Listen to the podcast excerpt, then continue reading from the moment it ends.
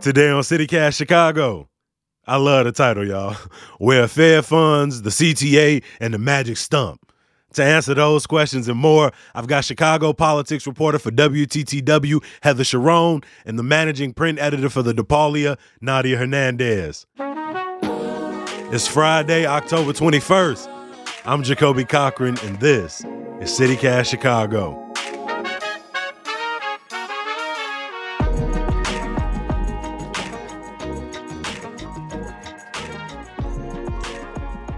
Good morning, Heather. Good morning, Nadia. Welcome to CityCast. Good morning. Hi, thank you. I appreciate y'all being here. Um, obviously, we are in Halloween season. I think we're about what nine days away from people really hitting the streets trick or treating. Um, I'm not really sure if y'all grew up going door to door. It wasn't really something that we did in my neighborhood. We did it a couple times, uh, but a staple is obviously the candy. And so I want to know what's y'all favorite Halloween candy. Nadia, I'm gonna start with you. Maybe if y'all need some time, take it. But like I said, I was gonna hit you out of nowhere with the question because I want to know what what what immediately comes to mind. Nadia, what's that go to for you? Oh my god, it has to be Reese's peanut butter cups. I Okay. can't can't with anything else. If you get to a house and they just got a bucket, you getting you you you gonna be considerate and you just gonna grab a couple, or- you gonna get a little you know a little disrespectful and maybe get a handful and, and put them in your tote. What you gonna do? Well, it depends. If I knew the person, I'd probably grab more. If I didn't, and if especially if it was like just on their porch and no one was around, I would just like I'd be that kid and I would just grab way more. I appreciate you being honest. If it was some chews or some fruities, I'm not gonna lie. For me, those are the two candies that I'm like. There was one house that they they put them in the like small skinny um plastic bag and just like filled it with chews and fruities like you would see like if you was on the Dan Ryan or something. Oh my god, those that was the best house, and I would- I would have to grab like two or three at the door. Uh, Heather, what's your go to candy? You got to top chews, fruities, and Reese's peanut butter cups. It's got to be Twix. Oh, mini size, or did you have a house giving out full size Twix on the block?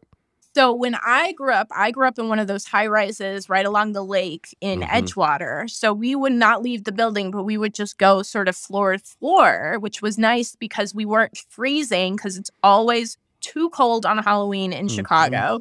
So people were just would wild because it was like your neighbors that you would see in the elevator every day and you did not want to be like here are some raisins although we had people who did that don't get me wrong Yeah, had raisin houses. yeah.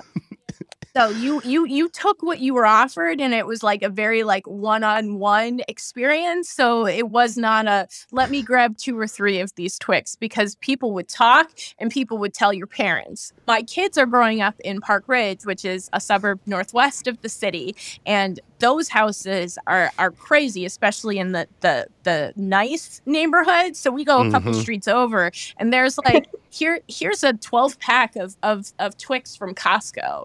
And I and Oh, and. I'm you just from, like what what are you people doing? who, who wasn't doing it like that to the people who ball and ball. yes.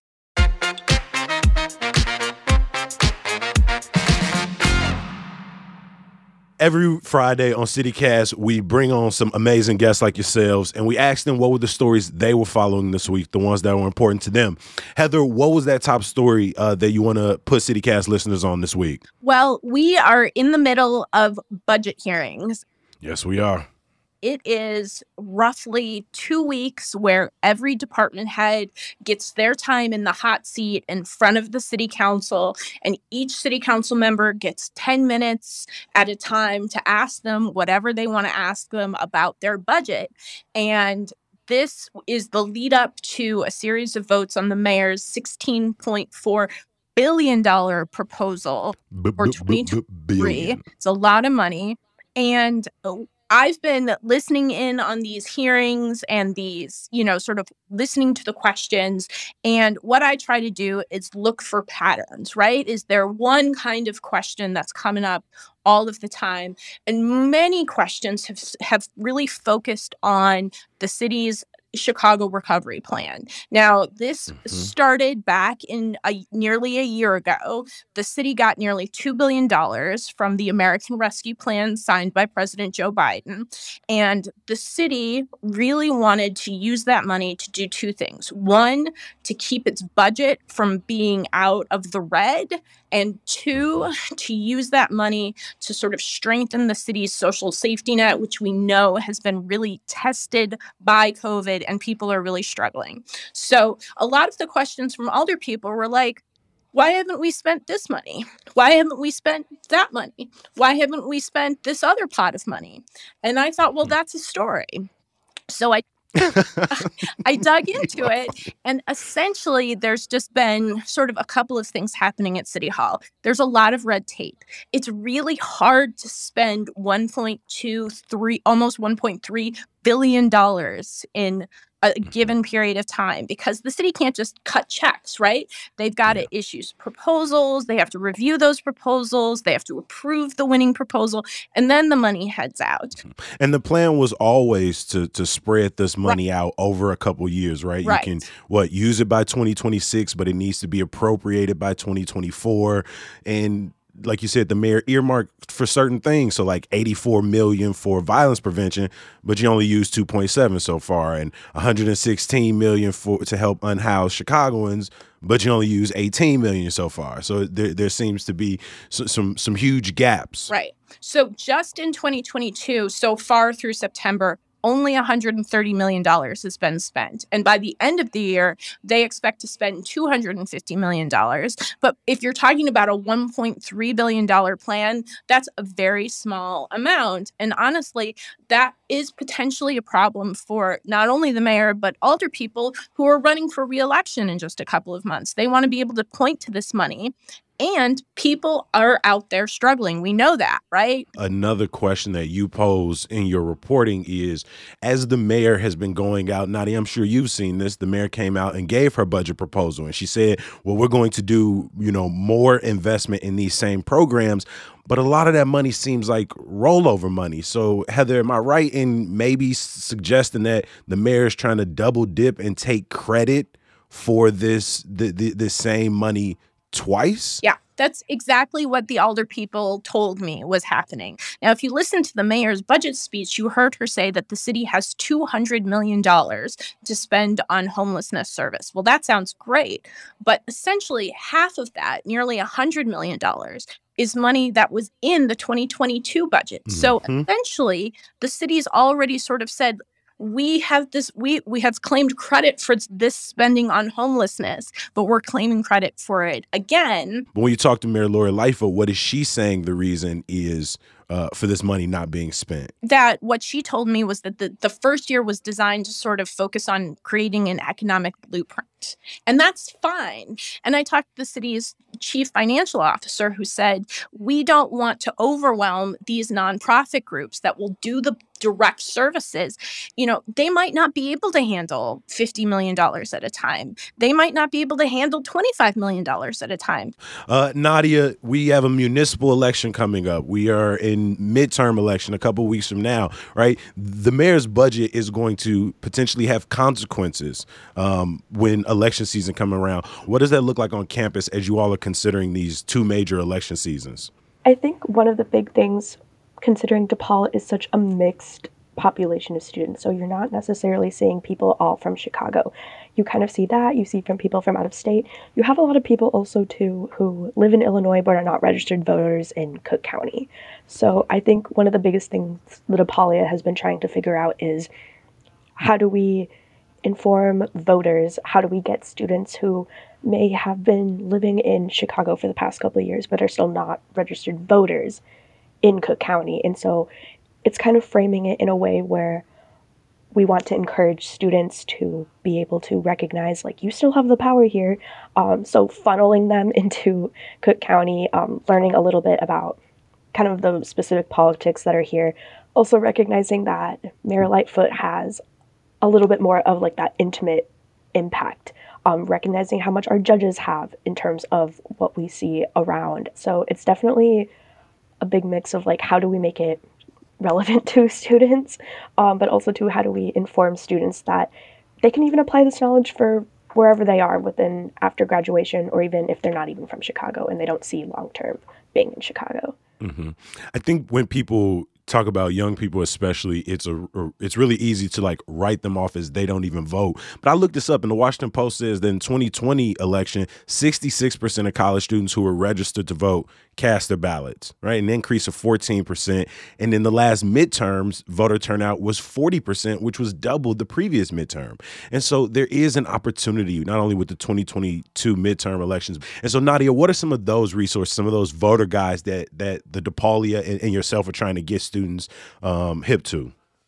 Do I sound old as hell when I say that hip to? yeah, I probably do. What you trying to what you trying to put them on?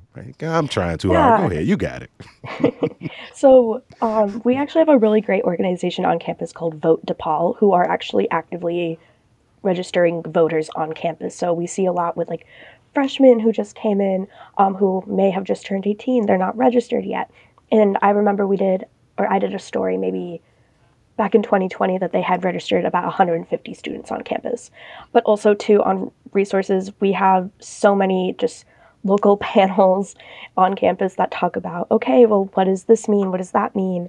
Um, and I think that's very important because I don't think the younger generation is lacking the willingness to participate. I just don't think they are educated enough to know how to participate and know how they can be an active agent in that.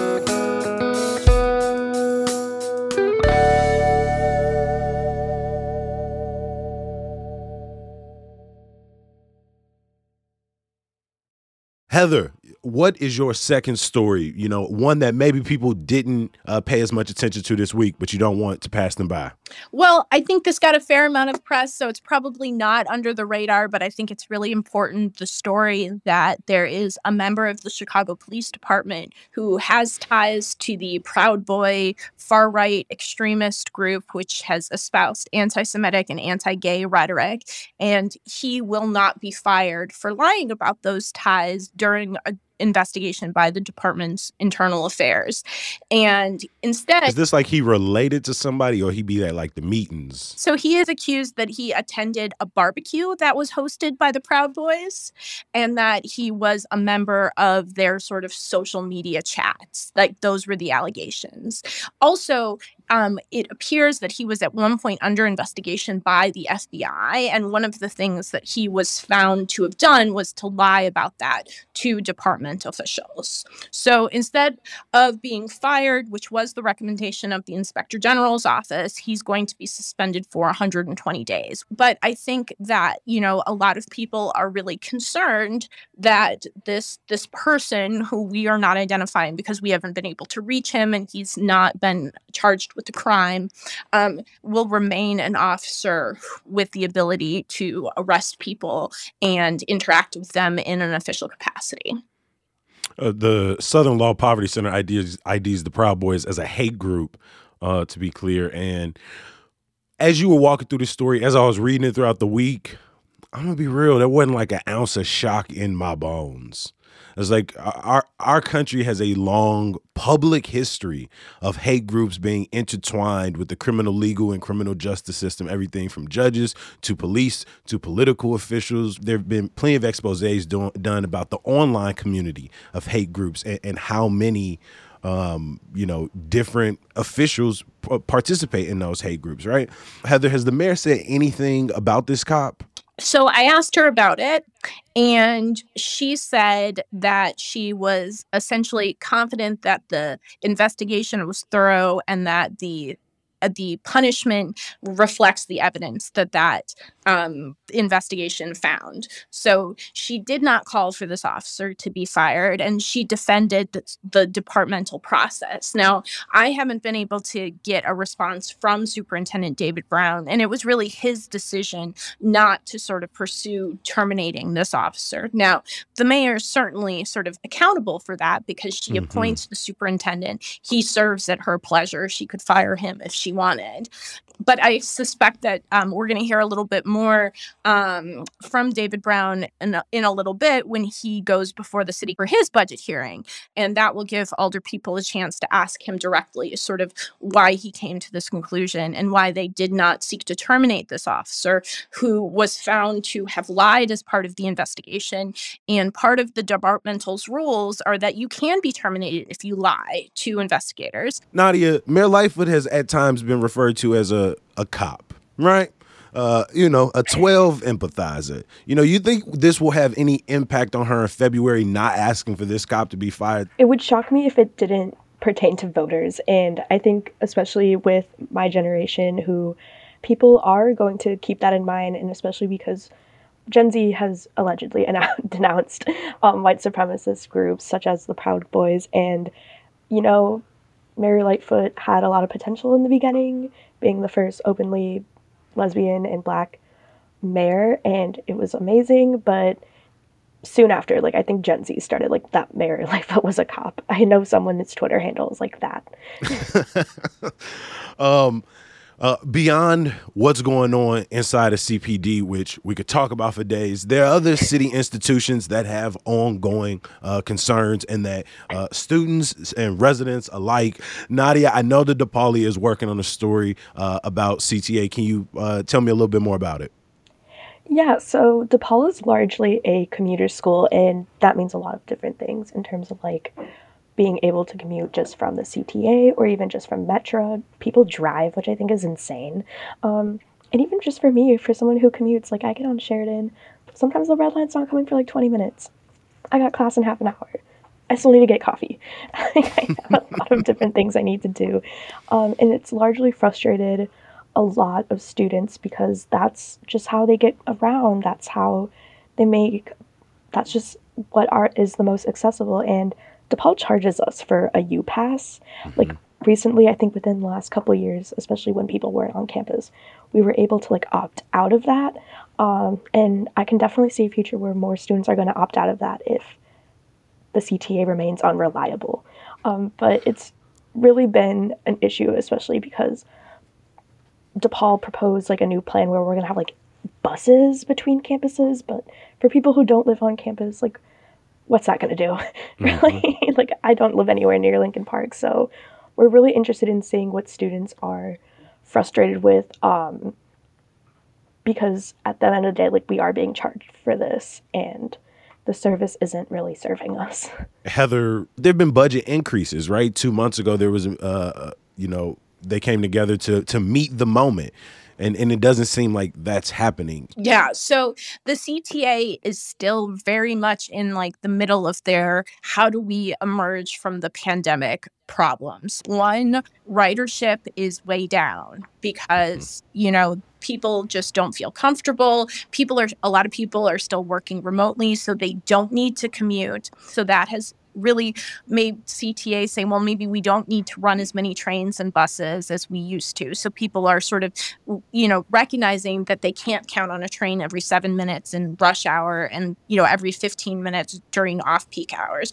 But the other thing is people are leaving CTA because it was really hard to work for CTA during the pandemic, right? You had people who wouldn't wear a mask. You were worried about getting sick. In some cases, bus drivers got sick and died. So this was a, you know, people just did not want to do this job. So the CTA has really been struggling to retain its workforce. And then at the same time, there's been a pretty significant uptick in the number of violent crimes and property crimes on the CTA. So that just depresses ridership further because if you are worried about being attacked or robbed, you're not going to get on that red line. You're not going to get on that blue line. So there are going to be a lot of questions that not only Dorval Carter is going to have to answer, but also the the mayor, the mayor's administration is going to have to have to answer as well.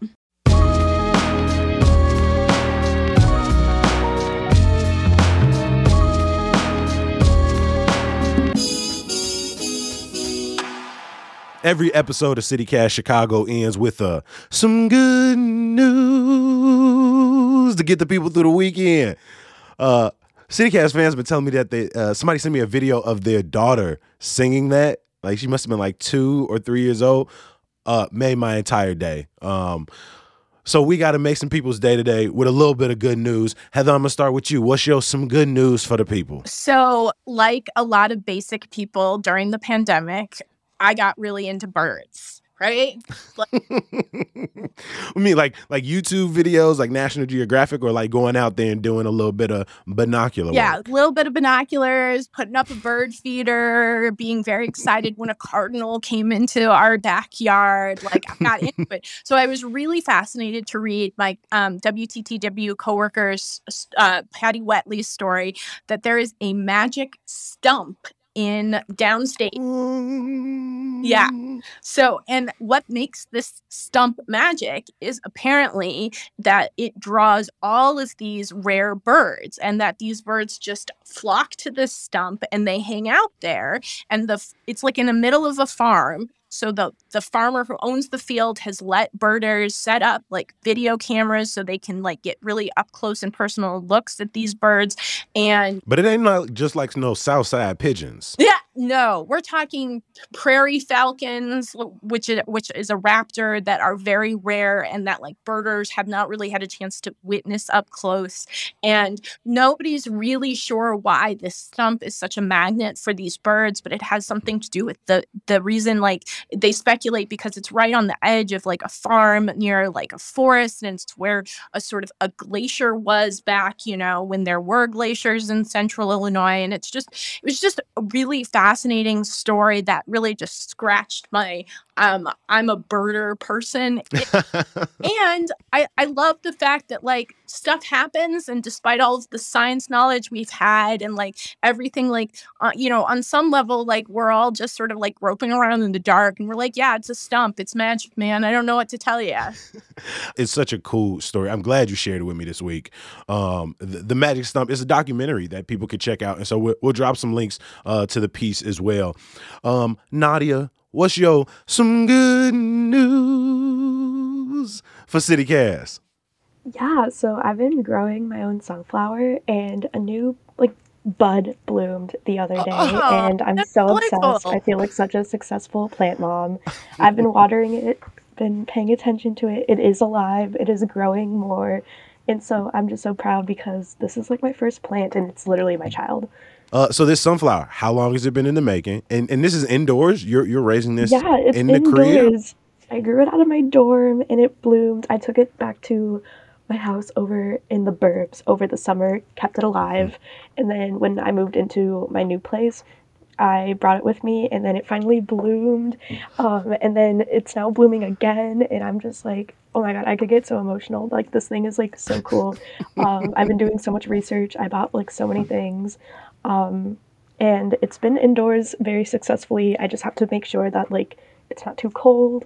Um, and I buy a lot of dirt. I never thought I would do that in my life, but I buy a lot of dirt for it. Good for you. Not only have you traveled with it, you kept it alive in a dorm room. Come on. I think I think that's yeah. We I like the applause that Heather gave. Like the silent applause, I think is nice. I hope the CityCast listeners is nodding along with you, nodding like that's nice. That's impressive. All right, so between y'all birds, between y'all plants, y'all really are, are, are hooking it up with the good news. So I'm gonna finish us off with some music. The time that it took, I hustle like a father of six. My heart is like a bottomless pit. I might pride of the fit, cause I'm proud of the Um, my good news for the week, my some good news is the first single from Pivot Gang in three years. Uh, they just dropped a song this week called Aang. Features the entire gang from uh, Saba to Mello, Joseph Chilliams, and Fresh Waters. Uh, the song is great. At this point, I hope the producers just like put the hook in there real quick so it'll like vibe out so people can listen to it. Hopping out the water like Aang. With my gang, nigga. Got that fire like Aang. And that's when it goes, then it goes, and then it goes. Um, I love Pivot Gang. I've been to see them in concert a few times, uh, and they're gonna have a concert later in November uh, in honor of one of their founding members who passed away some years ago. Shout out to Pivot Gang. Uh, shout out to Nadia Hernandez, Heather Cherone for stopping by CityCast Chicago to show us love and to break down a couple stories from the week. Again, means so much to the entire team. It was great. I always have a great time. Thank you so much for having me. Before I let you go, you know I got to get the trick or treat preferences from the team. Lead producer Carrie Shepard, what's your candy of choice? I am always on the lookout for Heath bars or Butterfingers. You know, basically anything that really gets stuck in your teeth. Producer Simone Alicea, what's your go-to treat? I gotta go with Snickers. I think it's the most substantial candy you can get on Halloween, but I'll also throw down on anything chewy and fruity. Newsletter writer Sydney Madden, what you got your too sweet? I loved Sour Patch Kids and I would eat all the sugar at the bottom. And producer Julia Fiaioni, uh, what you like in your little pumpkin skull when you pull up at the dough? I've got to say, mine would be the pumpkin shaped Reese's peanut butter cups. I know they taste exactly the same, but there's just something special about only getting those once a year. If you got a favorite candy you want to share with us at CityCast, go on send us a text or a voicemail at 773-780-0246. Leave your name, your neighborhood, and your favorite candy. You're also listening to those amazing tunes from the likes of Sam Thousand, All the Kimonos, and Mark Greenberg of the Mayfair Workshop. Make some noise for the music. Thank you for making CityCast Chicago a part of your daily, your weekly, or whenever you got some time routine. Uh, and if you haven't already, subscribe to our daily newsletter, Hey Chicago, at chicago.citycast.fm. I'm going to talk to y'all on Monday. I'm going to go listen to Aang a couple more times. Peace. And me, y'all heard me earlier. I like some fruits and some chuties. some fruits and some chuties.